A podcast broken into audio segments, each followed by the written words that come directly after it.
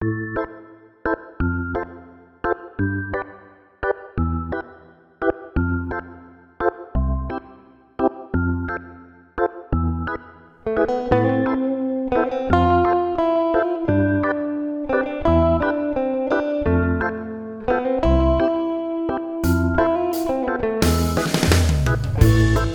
Hello and welcome to another Bioprocess Insider Expression Platform, the podcast that goes beyond the news pages of Bioprocess Insider to bring you some of the most exclusive interviews within the biomanufacturing world. My name is Dan Stanton. I am the editor of said publication and also the host of this podcast. So, I'm going to do something slightly different to um, some of the other podcasts, and I'm going to take a look back at the Bio convention that was held in San Diego in June. It was, of course, the first face to face bio since um, 2019 because of, um, well, COVID 19, of course. But uh, it was also an exceptionally successful event, at least from my point of view. I managed to speak to uh, a number of key industry leaders within the biomanufacturing and bioprocessing space. So, uh, across the next few weeks, I will be bringing to you some of those interviews um, uh, edited uh, for your ears through this podcast. For this first one, I'm very excited to deliver a interview that I had on the Bioprocess International stage with Fujifilm Diosynth Biotechnologies CEO Martin Meeson. Now, Fujifilm Diosynth entered the biopharma services space back in 2011, but has invested significantly in its network and is now one of the leading bio CDMOs as well as numerous mammalian and microbial facilities, both operational and under construction, the firm has invested heavily in cell and gene therapy capabilities. The CDMO has also played a major part in countering COVID 19 and continues to do that today, something that um, I begin the conversation with Martin about. Something to note keen readers may have noticed that Fujifilm has just announced a 1.6 billion investment into its Danish mammalian stainless steel facility. This was uh, announced a couple of weeks after I spoke with Martin, and unfortunately, he didn't give me the exclusive scoop on the show floor. But I don't think that really changes the conversation here because that 1.6 billion came off the back of various other multi hundreds of million dollar investments, um, again at that Danish plant and the well, the close to 2 billion investment over at Holly Springs, which I do get to talk to Martin about. Anyway, um, if you like these, continue to subscribe uh, both to the podcast and to bioprocessinsider.com. And apart from that, sit back and enjoy my conversation with Martin Meeson, the CEO of Fujifilm Diosynth Biotechnologies.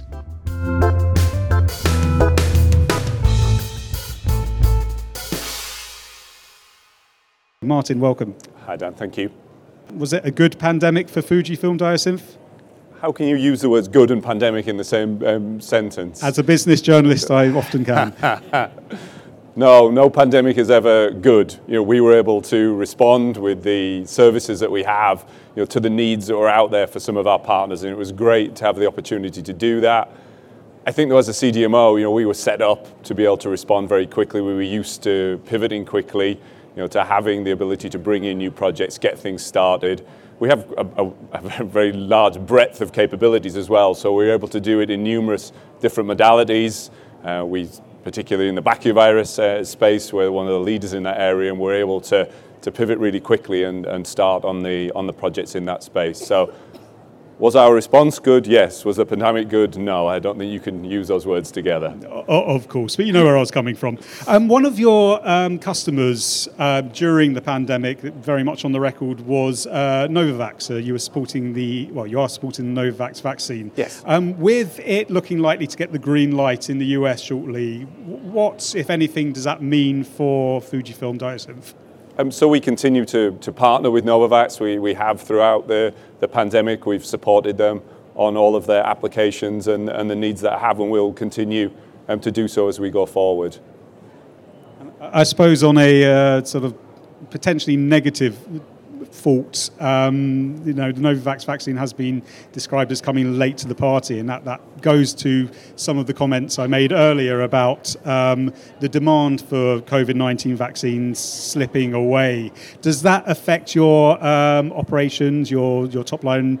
Um, at all the thought that the amount of capacity you will be supporting such projects with is going to drop? So we've got a very, very wide uh, portfolio. So you know, we're not just working on that one project. There's there's hundreds of other projects in the portfolio. Many of them coming through to late phase at the moment. So uh, we're supporting it across the network. Uh, it's good that we've got all the capacity that we've got to be able to do that. But m- much of it's been used throughout the pandemic to supply non COVID products, and we continue to, to do that as we go forward. I think one of the things you get when you work with a CDMO like ourselves is you do get you know, the flexibility to, to increase quickly or you know, to move um, on those volumes as we go over the life cycle of a drug. And that is really the, one of the great things that we bring as a CDMOs to the marketplace. You can do that and you can have that availability there. I think the other really good thing though is just the readiness piece. So I'm going to bang this drum. I mean, yes, that was a pandemic, but you know, I just I do I just worry we forget and we don't use the lessons that we've already learned today to be ready you know, for potentially the next one as well. And I think the way that we've operated and the way that we've demonstrated we can do that, we need to continue to build, focus on that, both with industry partners and government partners to make sure that we are ready should we need to respond again. It's just so important that we do that as we move forward. I wanted to drop COVID there, but I do want to ask you just on what you just said there. Are you, uh, how are you actively, proactively um, looking not looking forward to the next pandemic, but how are you working with partners, governments, um, to uh, avoid future disasters? Well, it's being able to respond to them um, is the piece there. We have a wide uh, range of modalities. I've said, you're probably going to want antibodies first, maybe before you move into vaccines. We have the ability to do that very quickly. We move into things like you know, MaruX, it's a name, but continuous uh, manufacturing for antibodies is something that you can, can scale up upon on the ground extremely quickly. So having that flexibility to operate, you know, we're moving into mRNA to make sure we can support in that area as well. So for us, it's just making sure that we have the technical capabilities, but also just working with the supply chain. It's so important, and we've seen and felt the uh, supply chain in this pandemic, and just making sure that we've we've got the support we need there which is why a lot of the things we're doing, and I know we've talked about this before, is just you know, taking some of that complexity and getting a little bit more standardization into that supply chain is just so important. It is so complex, and changing things out from a regulatory point of view is just so difficult. So getting some level of standardization in there, you know, working closely with regulators. There's no point worrying about governments and partners. You know, we are partnering very strongly with the regulators to make sure that we are ready. The thing is not just ready for a pandemic response, but also to hurl those learnings into what we're doing today, because kind of there yeah. are other indications out there that are really impacting patients, and we need to just make sure that we're we're using these learnings for those as well. Yeah, if you can, uh, if you can leverage those lessons and then um, apply them to your current and future customers in whatever project, it's going to generally be for the better. Let's leave COVID um, for now, and hopefully next year we won't be talking about COVID. Uh, let's talk about capacity and um, your capex projects are astounding. Uh, the building out of your facility in Denmark at a cost of nearly $1 billion, construction of your Holly Springs facility uh, $1.8 billion, I think it's reported. Um, I guess my first question is how are these two major projects progressing? Uh, they're pro- progressing really well. I was just a few weeks ago, I was walking around the one in, uh, in Denmark. Uh, the bioreactors are actually in and they're, and, and, they're, and they're starting to, the last piece of piping was going. So progressing really well in Denmark. I was actually just on the phone uh, with, with Lars, who's leading it. He's actually at the site in Holly Springs now as well, and they've actually just started um, concrete is down there as well, so uh, they're both tracking really, really well to schedule and will be online uh, as we need them. Uh, both of these plants, along with um, uh, some of your other facilities, uh, are based on uh, fixed bed stainless steel systems. For a while, this industry was um, sort of moving away from stainless steel systems and um, really focusing on the flexibility of single use. Why, in both of these major um, constructions, have you focused on putting so much capacity and um, and fixing them through stainless steel rather than looking at a more flexible approach? Yeah, so everything we do, the supply just matches the demand. We see the demand in the marketplace. Partners are coming to us and requiring uh, this level of scale of antibodies. Um, you know, we have a lot of SUBs in the system, probably the largest uh, site in, in the US for, for SUBs down in Texas. But we could, that's why we continue to invest in both um, sizes, because we do see a purpose for each of them as we go forward. The 20,000 litre tanks are just producing a lot of doses very quickly. That's important for a lot of our, our partners. I, well, I was going to. Are we talking pipelines um, of large patient population drugs coming through? That's that's really um, giving you the confidence to move um, so fast in the large capacity space, or um, just you know, I, have I've been covering this industry for a while, and it, we, have been speaking about smaller patient populations. Pandemic comes along, and yep. that changes things. And then something like uh, Biogen's uh, Alzheimer's drug changed it, but as we've seen, that hasn't been particularly successful. So, what is what are the pipelines like that are convincing you that this amount of capacity is necessary? Yeah, they're strong enough to to justify that level of investment as you, you might expect.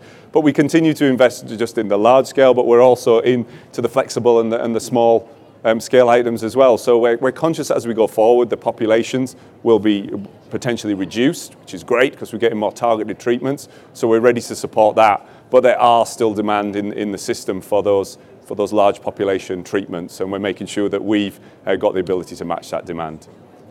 Okay, let, us move quickly on to cell and gene, another area that, that, that, you are heavily invested in. How significant is this sector of the industry for Fujifilm Diosynth, um, both at the moment and looking ahead over the next few years? Yeah, so we, there has been significant dollar investment in the, the large scale uh, tanks, but significant assets put on the ground to make sure that we both on the ground today and committed to as we go forward, uh, both in the US uh, and in the European zone as well. There's a lot of treatments out there where viral gene therapy, cell and gene therapy treatments are needed. I think there's only 50 approved against the thousands of different indications for genetic uh, therapies. So for us as an organization, the excitement is bringing these products through to the patients. It's great to talk about big tanks and don't tell my Capex team that I'm not going to get excited about all this uh, stainless steel. But for, for us, what it is, it's about what we can do with all these assets and what we can do with all this investment.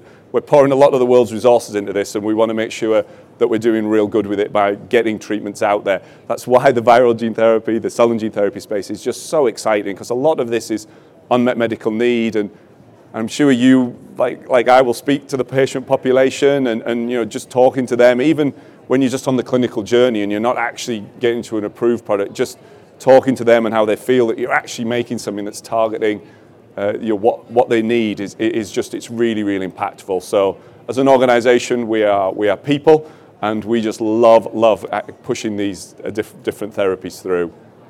Um, the complexity of these therapies compared to what was once deemed very complex things to make, uh, MABs, um, means that the approach to cell and gene therapy production is it, it's going to be slightly different. So I'm wondering if CDMOs like yourself are um, kind of taking the reins in this industry more than you might be in uh, recombinant proteins and and, uh, and other modalities because there are so many unknown unknowns. What we've had the opportunity to take the learnings. We've, we, we kind of a decade ago, MABs were in a, in a different space to they, they are today, and, and I think what we've been able to do is accelerate the way that we've approached things like AAV and lentivirus, and now we're also starting to apply that to some of the cell and gene therapy areas as well. You'll know we've just invested quite um, heavily in, in allogeneic capabilities. Autologous is just a very difficult way to treat patient populations as we go forward. So really the allogeneic space um, we see as a, a very strong sweet spot for the therapies that are coming through. Allogeneic is it, it, seems more deemed to um, uh, sort of services a CDMO um, should and could be able to provide, whereas uh, just that sort of personalised nature of, of, of, auto is makes it have what makes having a network a, a, very different um, uh, conundrum, I assume. Yeah, that's a, that, is, that is a very difficult conundrum to, to unpick at the moment for the services that we need. You know, we've invested in making sure we've got the capabilities to support in the allogeneic cell therapy space because we do see that we have a real role to play there. Okay, so very quickly, between um, your huge and growing network and your um, investments in various modalities, um, I, I, believe, and this may have changed, so tell me if it has, that you, that you had a target to achieve an annual revenue of uh, 200 billion yen, about 1.8 billion dollars, um, across your bio CDMO business um, by 2025. Are you still on track for this? Uh, no, we're still on track for, for that target. Uh, that will be lined up with the assets that we're bringing um, online and putting into use between now and then. So yeah, we're lined up for that target. And um, my final question: Should we be seeing any more um, investments, acquisitions, uh, growth in house um, over the, well, over the next couple of years? And if so, in what sort of areas would you be looking to invest? I'm sure that we'll be talking again very shortly we continue to, to invest. Fujifilm is a real strong supporter of what we're doing in, in this area, and you'll continue to see investment, both internal and external, as we go forward to make sure that we can meet it. And with that, Martin Meeson, it's been an absolute pleasure speaking to you. Thank you so much. Thank you, Dan.